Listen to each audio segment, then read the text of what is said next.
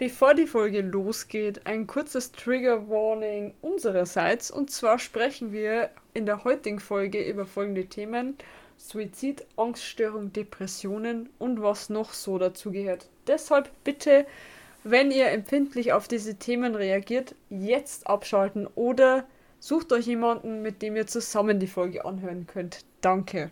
Hello und willkommen zu einer neuen Podcast-Folge von Club der Toten Außenseiter.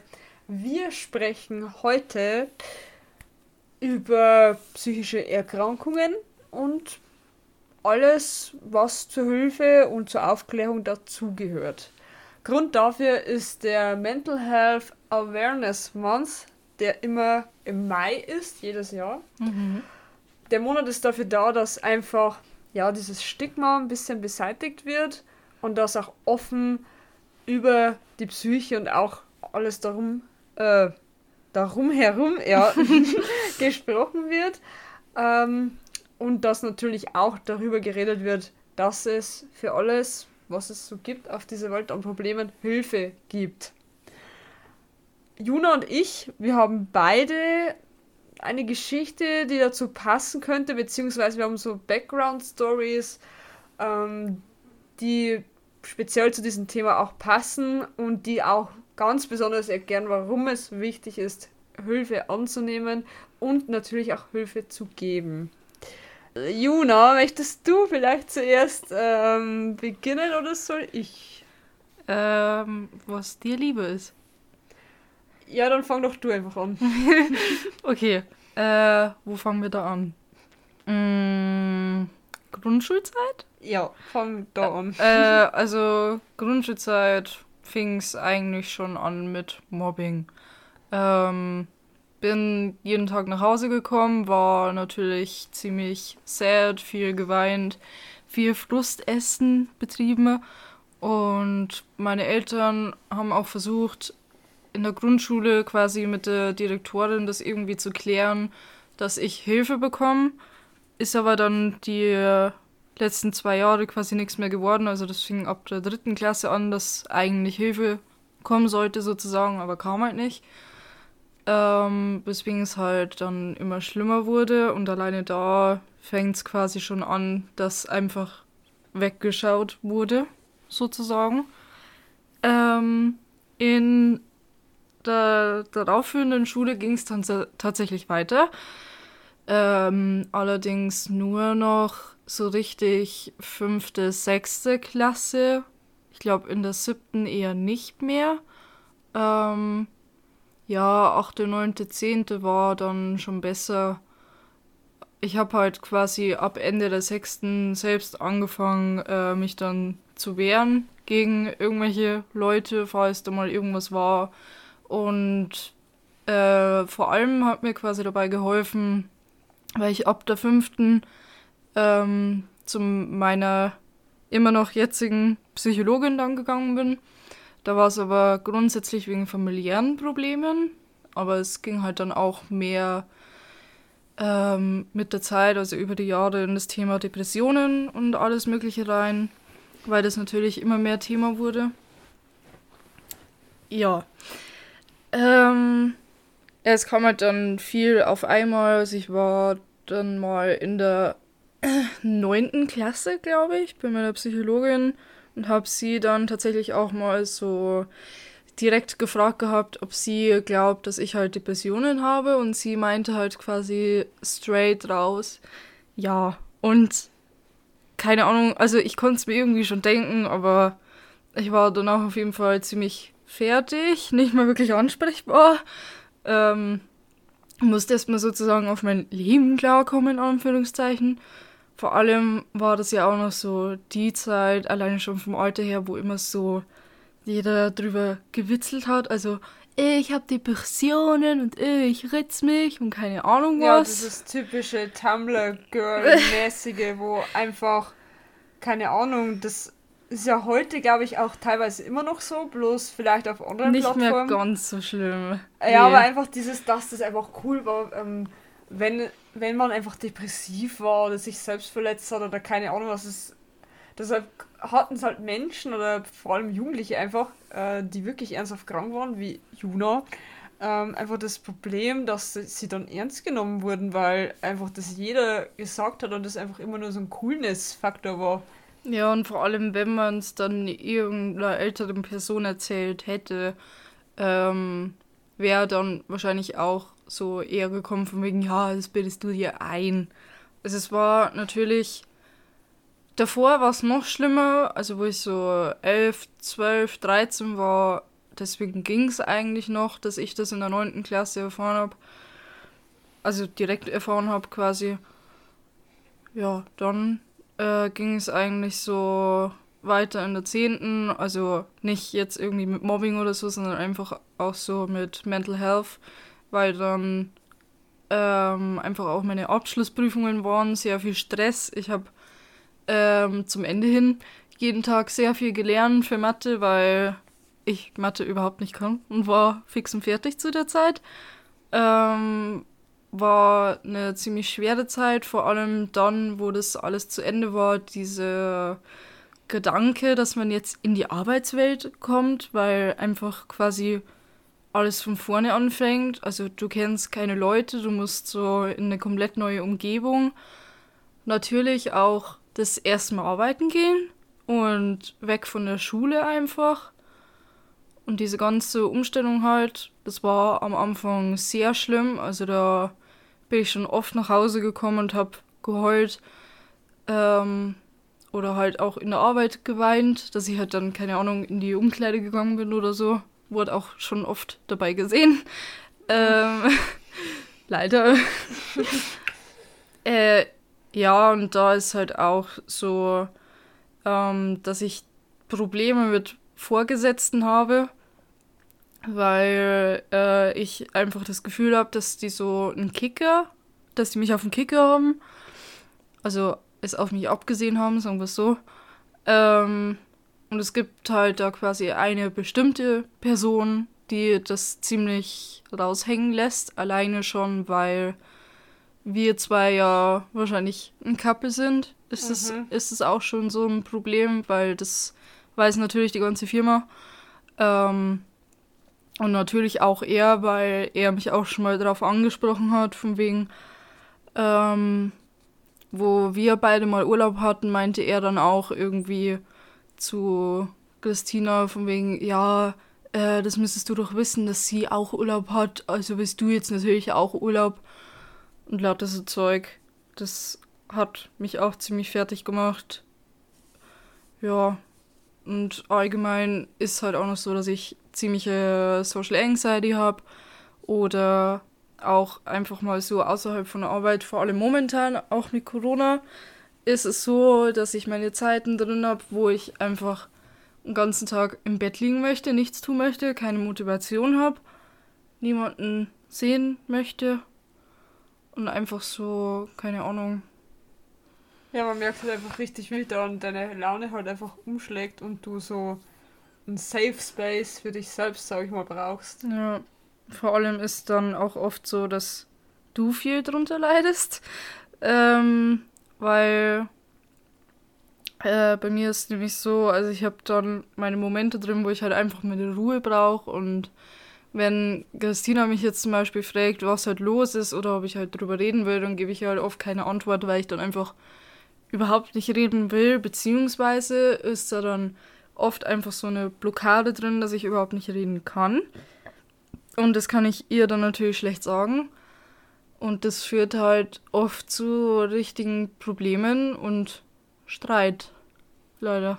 Ja, vor allem, ähm, ich bin so eine Art Overthinker und ich denke, jeder, der weiß, was damit gemeint ist, ähm, kann das vielleicht verstehen, weil ein Overthinker braucht einfach immer eine Antwort auf irgendwas, damit man Situationen oder Menschen verstehen kann. Und wenn man die natürlich nicht bekommt, ist das sehr bedrückend und auch sehr belastend für den Kopf. Und man merkt auch richtig, wie so ein Druck im Kopf entsteht und wie das dann nachlässt, wenn man wieder miteinander spricht. Aber währenddessen man halt einfach ignoriert wird, sozusagen, auch wenn es nicht gewollt ist, fängt man halt richtig krasses Denken an und malt sich alle möglichen Situationen aus, wie das jetzt ausgehen könnte, obwohl man danach vielleicht wieder ganz normal drüber denkt. Aber das ist halt auch, glaube ich, so ein psychisches Problem, sage ich jetzt mal. Ähm, was ich noch sagen wollte zu dem Thema mit der Arbeit. Ähm, wir wollen hier nur klarstellen, wir haben hier gegen nichts oder irgendjemanden was in der Arbeit. Die Arbeit ist eigentlich ganz okay, würde ich jetzt sagen. Also mhm. ich denke, es gibt äh, Arbeiten, die sind viel, viel schlimmer. Es gibt immer Schlimmeres. Ja, ähm, es ist einfach nur das Problem, wenn Menschen einen nicht nach, sage ich dem, was man tut, bewerten, sondern wirklich persönlich werden. Und ähm, das ist auch das, womit ich mein Problem habe, weil ähm, ich muss sagen, ich mag jetzt auch nicht jede Person auf der Welt, aber ich versuche trotzdem immer, wenn irgendwie was ist oder so, einfach freundlich zu bleiben und die Person vielleicht nicht komplett nach dem, wer sie ist, was sie tut oder was sie glaubt, was weiß ich, ähm, zu reduzieren. Ähm, das finde ich geht gar nicht, vor allem nicht ähm, im jetzigen Jahrzehnt, würde ich jetzt mal sagen. Äh, auch wenn es immer noch ein Problem ist, ja, deshalb müssen wir drüber sprechen. Ich finde es halt einfach nicht in Ordnung, wenn, wenn man jemanden persönlich reduziert, vor allem nicht, äh, wenn man eine Führungsposition hat. Da muss ja. man einfach neutral bleiben, weil hier geht es wirklich dann nur um die Arbeit. Das ist ähm, ähnlich wie, sage ich jetzt mal, in der Sportmannschaft, ja, wenn, wenn zum Beispiel beim Fußball oder beim Football oder was weiß ich, wenn man beim Spiel sich gegenseitig anschreit, ähm, dann ist das nur wegen dem, wegen dem Spiel und wegen dem Fußball oder weil einfach gerade irgendwie äh, das Spiel nicht so läuft, wie man es will. Ähm, aber man ist trotzdem nach dem Spiel wieder okay miteinander, weil das hat ja nichts mit einem selbst zu tun, sondern das ist ja wirklich dann nur diese Sportart. Und ähm, deshalb finde ich, sollte man nicht jemanden nach der Persönlichkeit abstempeln, weil man will ja nicht befreundet sein, sondern man ist ja nur Kollegen, so gesehen. Grundsätzliches Problem ist halt eigentlich einfach oft, dass Vorgesetzte halt gerne ihre Machtposition ausnutzen, weil sie halt, keine Ahnung, denken, sie dürfen alles oder keine Ahnung, was da in einem vorgeht, ehrlich gesagt. Also ich kann mir auch gut vorstellen, dass das natürlich schon äh, für einen selbst ein nices Gefühl ist, wenn man eine höhere Position bekommt. Also ich kann es vollkommen verstehen, dass man da irgendwie voll die Freude dran hat, aber ähm, es bringt halt nichts, wenn man da irgendwie, ja, wie Juna gerade gesagt hat, das ausnutzt und ähm, das jemanden so aufdrückt, dass die Person eine höhere Stelle hat, weil ich finde persönlich, dass man dann irgendwo den Respekt verliert, weil ähm, man respektiert einen Vorgesetzten immer, aber man wenn, wird nicht zurück respektiert. Ja, und das ist halt das Problem, weil natürlich stehen wir unter der Person und das weiß man auch, aber das muss eigentlich jemand ständig sagen oder durch irgendwelche Handlungen äh, so aufdrücken. Das ist das, das ist das Problem, sage ich jetzt mal. Vor allem, weil sie es ja sogar nach Vorschriften gar nicht dürften, also zumindest gegenüber Azubis. Ja, wir haben mal äh, mit einem Kollegen von uns gesprochen, der hat vor kurzem einen Ausbilderschein gemacht und ähm, da lernt man natürlich auch die Gesetze gegenüber Auszubildenden. Ja, wie habe ich mich zu verhalten? Was darf ich tun? Was muss ich tun? Und ähm, da steht es natürlich auch ähm, drin, dass man einen Azubi nicht seine Position aufdrücken darf, was ja auch klar ist, weil ein Azubi ist da zu lernen ähm, und man soll ja auch von den Vorgesetzten, sage ich mal, lernen und das ist halt dann einfach kein gutes Beispiel, ja. Ähm, wir reden hier aber nicht von allen, ja, wir, nehm, wir nennen hier auch keinen Namen, weil ich finde, das gehört sich nicht und wir wollen hier auch keinen in den äh, Dreck ziehen, weil es kann auch sein, dass die Personen persönlich äh, anders drauf sind, ja, dass, dass die vielleicht auch von der Arbeit her einfach schon ähm, so belastet sind, dass sie vielleicht gar nicht mehr anders handeln können. Ja, das kann auch sein. Also ich versuche mir das zumindest so zu erklären, damit mich das Ganze nicht so krass belastet. Ähm, aber ich finde, man kann trotzdem immer so ein bisschen an sich selbst arbeiten, wenn man merkt, hey, ich komme irgendwie nicht so gut an oder ich mache irgendwie was falsch, damit äh, Leute mich nicht mal mehr um Hilfe beten. Ähm, ja. Äh, Juno, möchtest du noch was zu deiner Story erzählen? Mm. Ich wüsste da tatsächlich noch etwas von dir, aber ich weiß nicht, ob du darüber sprechen willst. was denn? Äh, das Thema mit deiner Mom. Aber Ach ich so. denke eher nicht, oder? Ja, doch. So ein bisschen zumindest. Also, so dass äh, natürlich nicht zu viele Details preisgegeben werden. Ja, es ist natürlich auch so, dass ich äh, ziemliche familiäre Probleme habe, was natürlich auch sehr auf die Psyche schlägt und ziemlich kräftezehrend ist und keine Ahnung was alles. Äh, und zwar ist es so, dass sie schon seit einem halben Jahr jetzt im BKH ist. Also im Bezirkskrankenhaus bei uns in der Nähe da. Ja.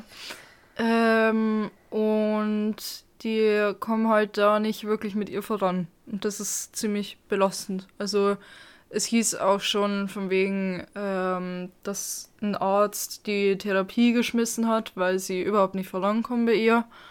Und sie geben mir auch laufend immer wieder irgendwelche anderen Medikamente, muss immer wieder neu medikamentös eingestellt werden. Und das ist natürlich auch für sie ziemlich schlimm. Äh, Wäre kein Wunder. Die ist halt total am Ende. Und warum sie halt damals drin gelandet ist, war, weil sie psychisch sehr am Ende war. Also ich war in der Nacht nicht daheim, weil ich bei Christina geschlafen habe. Ähm, mein Bruder hat halt dann letzten Endes entschlossen, dass sie, sie jetzt reinfahren und lauter so Zeug.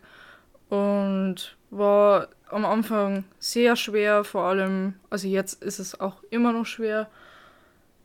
Ähm, ich meinte auch zu ihr schon mehrere Male, dass sie eine Reha machen soll und sie meinte jetzt auch am Sonntag zu mir, von wegen, ja, wird sie machen und sie kümmert sich drum. Und als ich dann heute mit ihr geschrieben habe, meinte sie halt, dass es nicht klappt, weil sie schon wieder anders eingestellt wird von den Medikamenten her.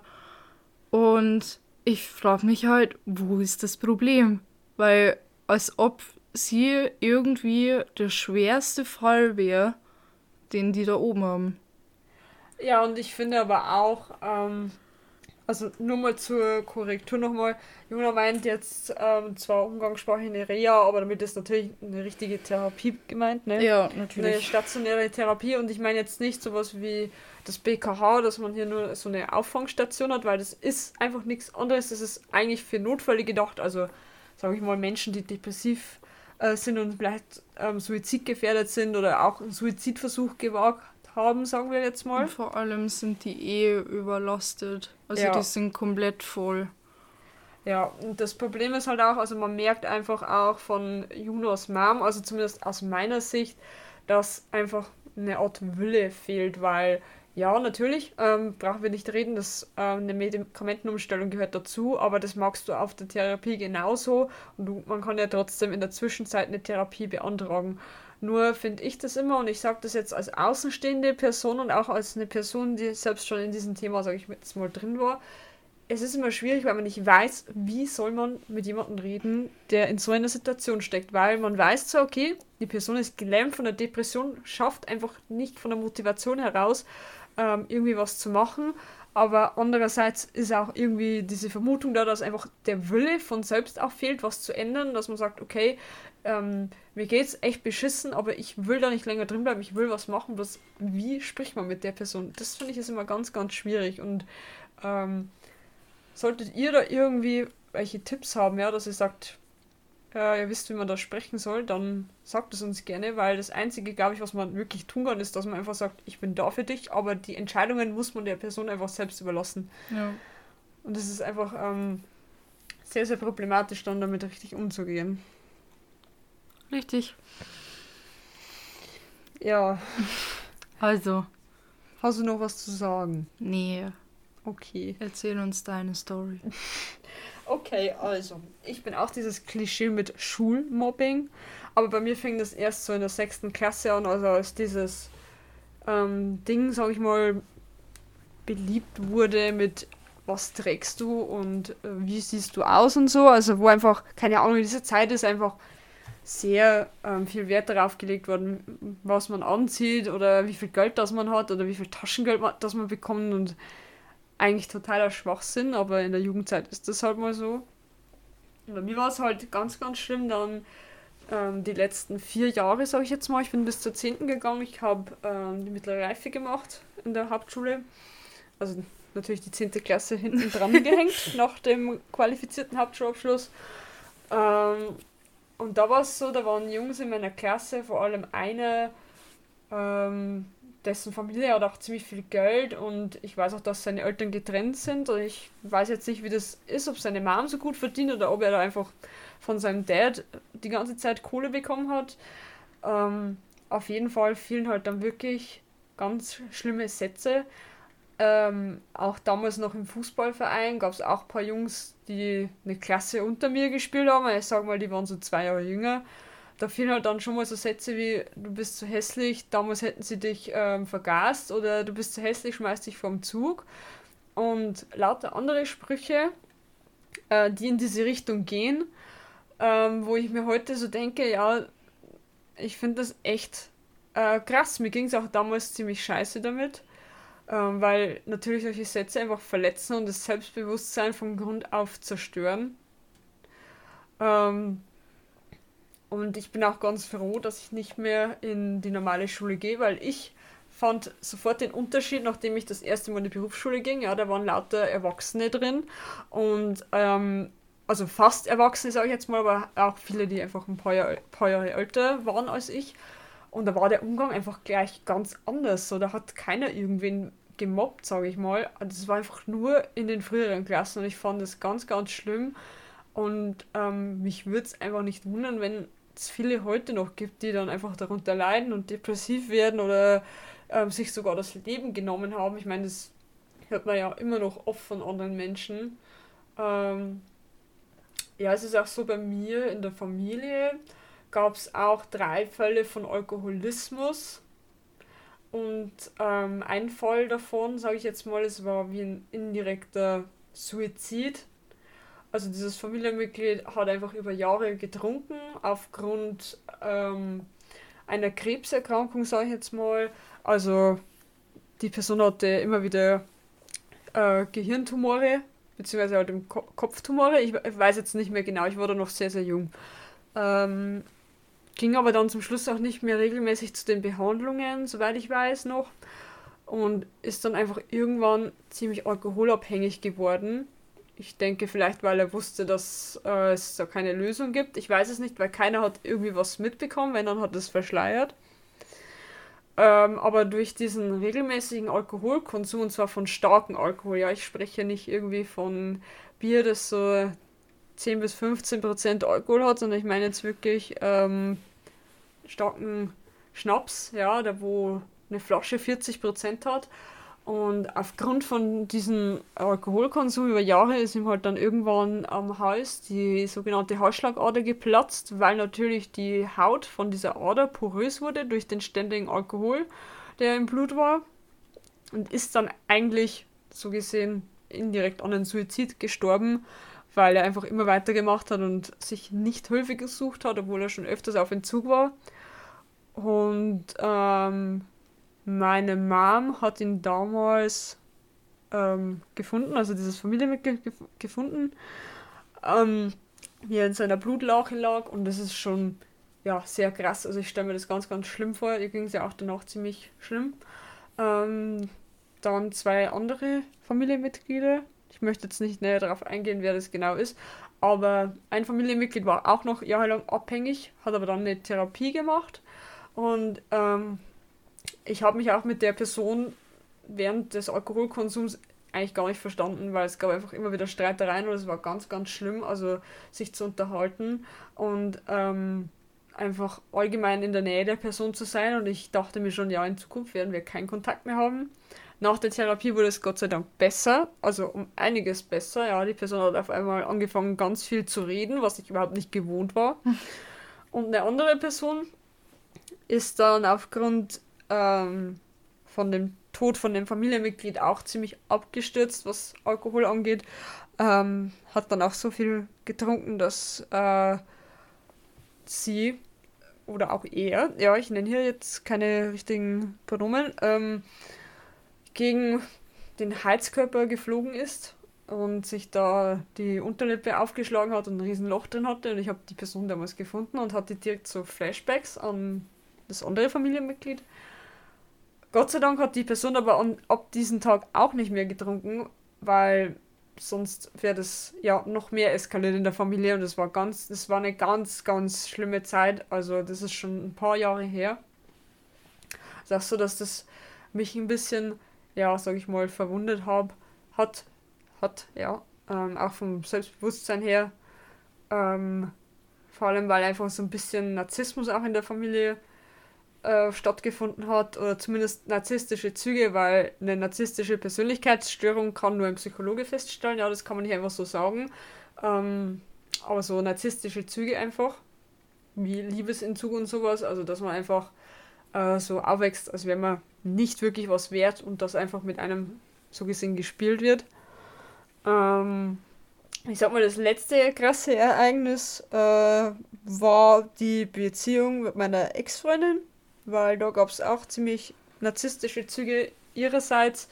Und ich bin natürlich dann in dieses Abhängigkeitsprinzip gefallen. Also da war das nicht mehr wirklich Liebe, sondern man war einfach abhängig vom anderen.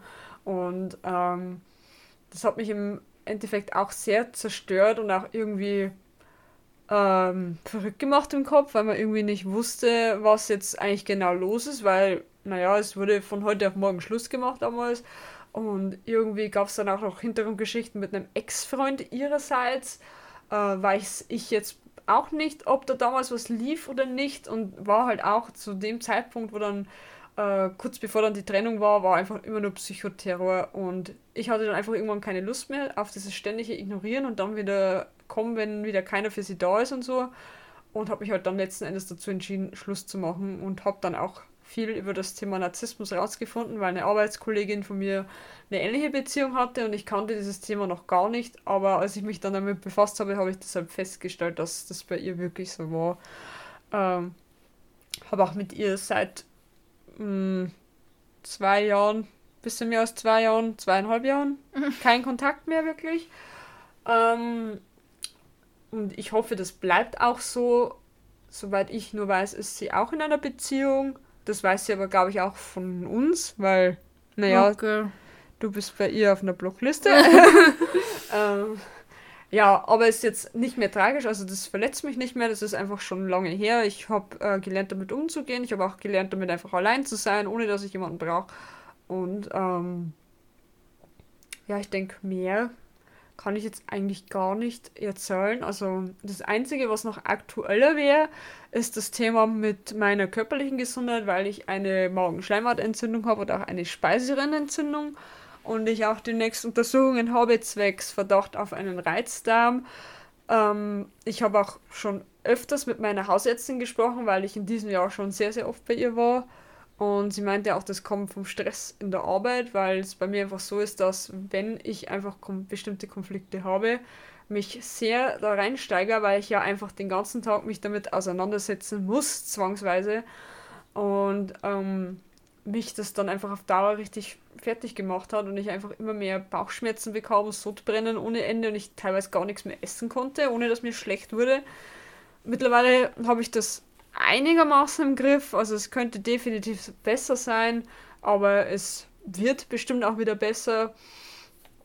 Ähm, ja, die Situation in der Arbeit ist ja aktuell ein bisschen ruhiger. Und ich hoffe, das bleibt auch so, weil ich eigentlich überhaupt keine Lust habe, mit irgendjemandem Stress zu haben, weil ich einfach nur meine Arbeit machen will und ich will meine Arbeit auch gut machen aber ich möchte einfach nicht ständig mit irgendwem mich auseinandersetzen müssen, ohne irgendwelche Gründe. Ja, ähm, Juna, möchtest du noch was sagen? Ich hätte schon noch was, aber nie. was nie? Warum nie? Ja, keine Ahnung, weil ich nicht weiß, wie. Also, ich glaube, ich könnte nicht viel drüber erzählen. Auch Ex-Freundinnen. Ja, erzähl doch ruhig. Ja, es war halt mh, mm, meine erste Beziehung mit einem Mädchen. Und es war halt so eine On-Off-Beziehung. Und du meintest ja auch schon mal, dass das in Richtung Toxic ging. Mhm. Ähm, ja, keine Ahnung, das ging vielleicht knapp ein Jahr oder so zusammengerechnet, dreiviertel Jahr vielleicht. Also es war eine Fernbeziehung. Wir waren, glaube ich, so eine Stunde auseinander und haben uns auch nicht wirklich viel gesehen. Ich glaube zweimal. äh, ja, wie gesagt, es war halt on-off. Es gab viele Diskussionen, vor allem halt über WhatsApp. Ist ja klar, weil da nimmt man alles falsch auf, alles ist ein Missverständnis und was weiß ich. Ähm, ja, da war es halt auch so, dass ich immer quasi die Schuldige war. Also ich wurde immer so hingestellt, dass alles meine Schuld ist. Obwohl, also das hört sich jetzt so an, als möchte ich mich rausreden, aber ich habe halt nichts getan, so in dem Sinne. Beziehungsweise war halt sie auch ein sehr empfindlicher Mensch. Also es war so, wenn ich jetzt zum Beispiel nur mit einem anderen Mädchen geschrieben habe, dann war sie schon sauer. Oder wenn ich mit meiner besten Freundin was gemacht habe, war sie sauer. Das weiß ich, weil ich letztens erst so einen alten Chat gefunden habe und das durchgelesen habe und mir oh so dachte, Gott. oh mein Gott. ja, keine Ahnung, es war auf jeden Fall sehr beschissen. Ähm, ich hatte aber tatsächlich bis vor, ich glaube sogar mittlerweile schon drei Monaten noch Kontakt mit ihr. Wir haben uns auch noch so im Nachhinein mal so zwei, dreimal getroffen gehabt. Also da war ich bei ihr, ich glaube zweimal war ich schon über Nacht bei ihr, weil sie dann so in einer WG gewohnt hat, wegen ihrer Schule. Ja, aber mittlerweile ist der Kontakt eher so stillgelegt. Also es ist ziemlich ruhig momentan. Also wir sind, glaube ich, im Endeffekt, ich weiß es nicht mehr ehrlich gesagt, entweder im Guten oder im Schlechten auseinander. Aber wir haben uns irgendwann wieder verstanden, weil sie mich dann irgendwann wieder angeschrieben hat. Und dann war das eh schon alles so verflogen, sage ich jetzt mal. Und ich bin schon so eine Type of Person dafür, die nach einer Beziehung noch eine Freundschaft pflegen kann. Du ja eher nicht so. Ähm, also ich glaube, dass das schon möglich ist, aber nicht direkt danach. Also ich bin der Meinung, ähm, du kannst eine Beziehung natürlich auch gut beenden, aber es tut halt trotzdem irgendwo weh. Ja, auch als Person, die Schluss macht, tut es weh.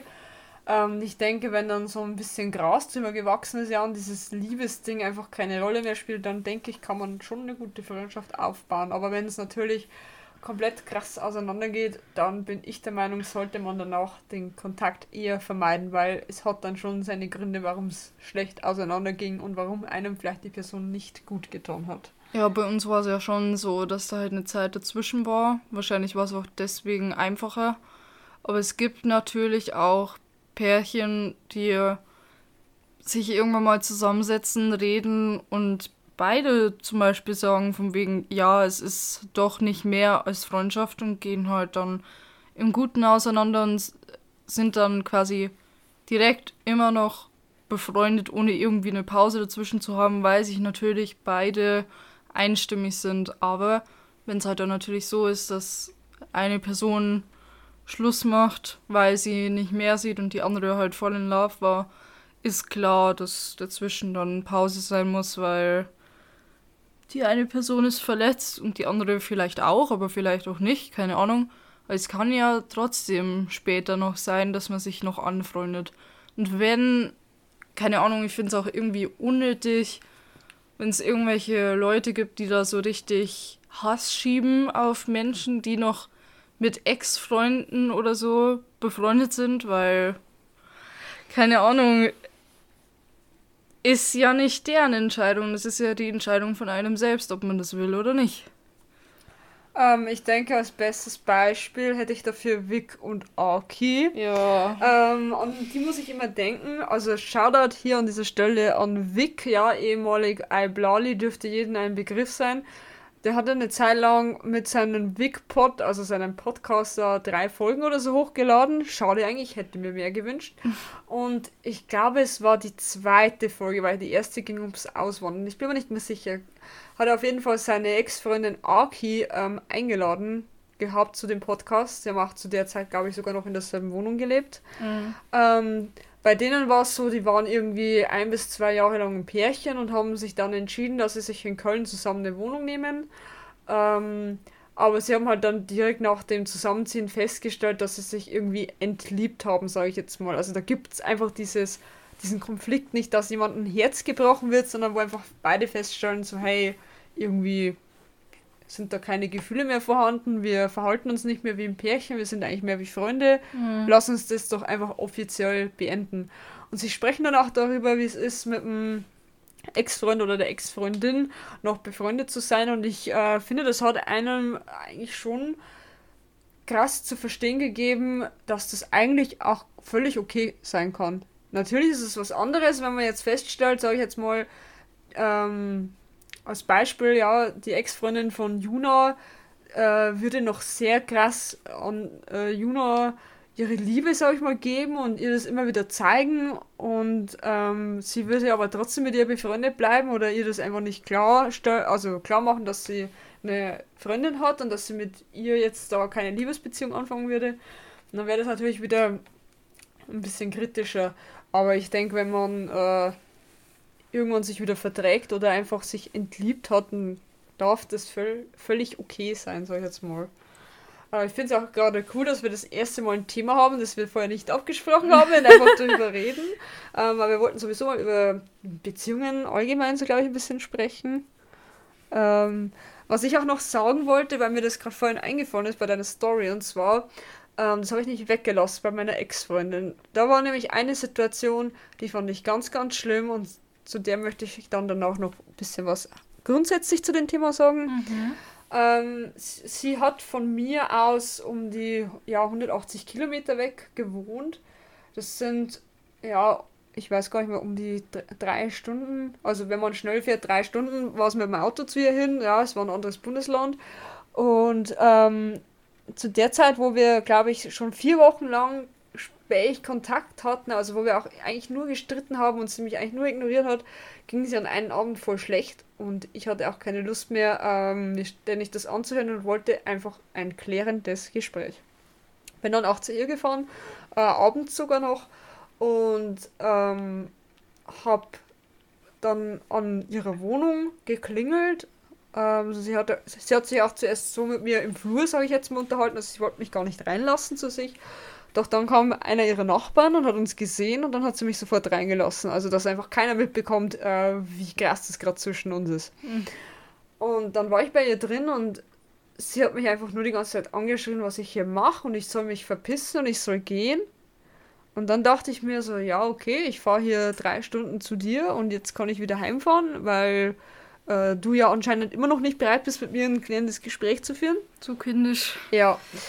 Und dann bin ich auch heimgefahren und unterm Heimfahren, ja, da, da, war ich vielleicht 15 Minuten im Auto, hat sie mich voll gespammt mit, ja, es tut ihr so leid und sie liebt mich doch und bla bla bla. Also das ist dieses typische Narzissmus-Ding, sag ich jetzt mal, dieses, hey, geh weg von mir, aber komm wieder her. Also dieses Heiß-Kalt-Spiel, das ist so typisch Narzissmus. Und ähm, ich möchte auch dazu sagen, ja, bitte trennt euch von Menschen, egal Freunde, Freundin, Freund, was auch immer, ähm, die euch nicht gut tun, ja, weil es bringt überhaupt nichts in seinem Leben, seine Zeit zu verschwenden mit irgendwelchen toxischen Menschen, die einen einfach nicht gut tun, die einen ausnutzen, die einen einfach schlecht fühlen lassen. Dafür ist das Leben fucking zu kurz, vor allem wenn man noch jung ist, ja. Ähm, wir sind äh, ich bin jetzt gerade mal 23 Jahre alt und ich sehe es einfach nicht mehr ein, mir meine Zeit mit irgendwelchen Vollidioten zu verschwenden, die einfach äh, ja, auf mich geben. ähm, will ich jetzt nicht sagen im Podcast dieses Wort, aber denen es einfach scheißegal ist, wie es mir geht und wie sie mit mir umgehen, ja, weil man ist kein Objekt, ja, man ist ein Mensch mit äh, Herz und Hirn und so will man auch behandelt und werden. Seele. Und Seele. Und so will man auch behandelt werden. Deshalb immer von solchen Leuten trennen. Und wenn ihr irgendwie, irgendwie das Gefühl habt, ihr schafft es nicht alleine, ja, dann redet mit einem Freund drüber, redet mit euren Eltern drüber oder einfach irgendeiner Vertrauensperson oder meldet euch einfach bei Stellen, wo man äh, mit solchen Leuten drüber reden kann. Ja, da gibt es auch, da gibt es auch verschiedene Coaches zum Beispiel auch dafür. Ähm, oder einfach eher Psychologen, weil Coaches ist eher so, naja, gibt halt einfach auch diese möchte gern Psychologen, die keinerlei Kurs oder Studium oder sonst was gemacht haben. Und die erzählen halt dann natürlich auch irgendeinen Dreck und verlangen dafür einen Haufen Geld. Ähm, die einzige, die ich da empfehlen kann, ist äh, die liebe Aki. Ja, die heißt auch Akin, vom äh, Hilfe für Opfer von Narzissten, ja, die stellt ganz viele kostenlose Videos auf YouTube online, die man sich anschauen kann und wo sie auch genau erklärt, ähm, wie so, eine Tox wie so ein tox toxisches Verhalten in der Beziehung, Freunden, Familie funktioniert. Ähm, man kann natürlich auch, wenn man weitere Hilfe will, von ihnen so eine Art Coaching beanspruchen, ja, muss man dafür Geld zahlen. Ähm, an dieser Stelle keine Werbung, ja, ich kriege kein Geld dafür, dass ich darüber spreche. Ich finde es nur ganz wichtig zu erwähnen, weil sie mir ganz, ganz viel geholfen hat damals mit den Videos. Ähm, und ich finde es einfach allgemein äh, wichtig im Leben, dass man einfach sein Leben nicht verschwendet, ja. Wenn es euch nicht gut geht, wenn ihr äh, denkt, es geht nicht weiter, dann holt euch bitte Hilfe, okay? Ich, ich, äh, ich, ähm, wie sagt man? Ich plaudiere, nee. Was? Plaudiere? Keine Ahnung. Ich äh, möchte diese Info bitte an alle weitergeben und ich will das, das auch äh, jedem so gesehen ans Herz legen, äh, dass man bitte was macht, wenn es einem schlecht geht. Dass man einfach äh, ja, versucht, da wieder rauszukommen und wenn es nicht von alleine geht, dann einfach Hilfe beanspruchen. Ähm, Vor allem, wenn es sich unmöglich anfühlt. Einfach ich weiß, es hört sich leichter an, als es ist, aber vor allem, wenn es einem ziemlich schwer fällt, sich da irgendwie zu überwinden oder sonstiges. Oder weil man Angst hat vor irgendwelchen äh, Vorurteilen, wenn man jetzt zum Beispiel zu einem Psychologen oder zu einer Psychologin gehen würde, dass es dann irgendwie heißt, äh, die ist psychisch krank, oh mein Gott, die hat doch einen Knall. Äh, muss euch scheißegal sein. Also bei mir zumindest war es immer so, wenn es bei mir äh, Leute erfahren haben, keine Ahnung, die waren dann eher so, ah, okay, alles klar. Keine Ahnung, waren halt mehr gleichgültig. Ja, und ich denke aber auch, dass es zum Beispiel bei Freunden oder auch der Familie, je nachdem, wie man sich halt Menschen anvertraut, auch ganz gut sein kann, wenn man offen sagt, hey, ich bin ähm, depressiv oder mir geht es ziemlich scheiße oder sonst was, weil die Menschen können dann viel leichter mit euch umgehen. Ja, wenn ihr richtig kommuniziert, dann wissen die einfach so, hey, ich muss in der Situation so und so handeln oder ich muss so und so mit dir umgehen. Ähm, natürlich soll, sollen sie eigentlich den Worte einpacken, ja, das äh, einpacken, äh, das äh, weiß ja jeder, aber einfach, dass man in gewisser Situation vielleicht ein bisschen sensibler reagiert und einen nicht verurteilt, so, oh, was ist denn die schon wieder so schlecht drauf oder was maust du mich jetzt wieder so an oder so, keine Ahnung.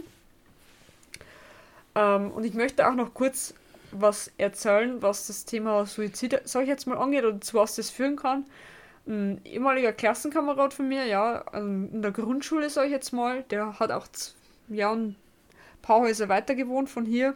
Ähm, der hat sich vor ein paar Jahren, ich glaube, das war 2016 oder 17, ich glaube, was es 17 war, ich bin mir nicht mehr sicher, also sorry schon mal für die Falschinfo, ähm, aber er hat sich damals das Leben genommen, ja, und ähm, ich fand das ganz, ganz schlimm, weil die Person war so alt wie ich, ja, er ist damals mit 19, 19 ist er gestorben und ich finde es auch ganz, ganz schlimm für die Familie.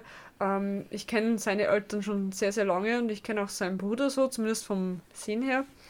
Und ähm, ich habe einfach ähm, so zumindest ein bisschen was mitbekommen, wie es denen dann auch ging. Und auch allgemein, wie das Umfeld dann war, auch mit den Freunden, die auch mit mir zur Schule gegangen sind. Und ähm, ja, erstens mal, es ist halt für ja, wie sage ich jetzt mal, für den Bekanntenkreis oder einfach für das familiäre ein, ein ganz schmerzhaftes Thema und auch einfach sein eigenes Leben, sag ich jetzt mal, wegzuwerfen, äh, weil es einfach einem ziemlich scheiße geht. Es, geht. es gibt immer einen Grund weiterzumachen, ja, es gibt immer Hilfe und wenn man es nicht von alleine schafft, dann einfach versuchen zumindest Hilfe anzunehmen, weil wenn es zu spät ist, ja, man muss sich vorstellen, das ist wieder so ein Tunnelblick, man sieht nur noch dieses eine Ziel, weil alles andere einfach keinen Wert mehr hat. Ja, weil man kann nicht sagen, ja, aber was ist mit deiner Familie und so? Nee, die Person sieht es in dieser Situation nicht und ähm, sieht dann einfach auch keinen Grund dafür weiterzumachen. Deshalb, äh, wie immer, eine Bitte an jeden, bevor es mal so weit kommt, Hilfe annehmen, Hilfe suchen. Ja, es gibt die Telefonseelsorge, da kann man ganz anonym kostenlos anrufen, über seine Probleme sprechen. Oder auch ähm, jetzt mal wieder von 13 Reasons Why her, gibt es ja auch diese 13 Reasons Seite, da kann man einfach nach seinem Bundesland oder auch nach der Stadt einfach äh, suchen, was äh, für Hilfsangebote in der Nähe sind. Ich habe das mal als Selbsttest gemacht, ja, und das funktioniert sogar. Also wenn ihr da erste Anlaufstellen sucht, ist, glaube ich, diese Seite ganz gut, ja. Von der Serie abgesehen, da brauchen wir jetzt nicht drüber diskutieren, weil die ist ja eh sehr kontrovers mhm. in den Medien. Wir werden sowieso, denke ich mal, irgendwann mal auch über Serien äh, eine Folge machen. Ja. Weil da kann man auch ganz viel drüber sprechen. Vor allem, weil es einfach viele gute Serien gibt, die sich mit dem Thema auch auseinandersetzen oder auch äh, zumindest so indirekt damit auseinandersetzen. Ähm, Juna, hast du noch was zu sagen zu dem Thema? Nee, bin sprachlos. Okay, krass. also dann, ähm, please be careful und stay strong und so. Ähm, Hashtag English Kicks. English Kicks, ja. ähm, wir wünschen euch dann natürlich noch einen schönen Feierabend, zumindest bei den Leuten, wo es ein Feierabend ist. Und wenn nicht, dann ab morgen natürlich ein schönes Wochenende. Tschaußen. Tschüss.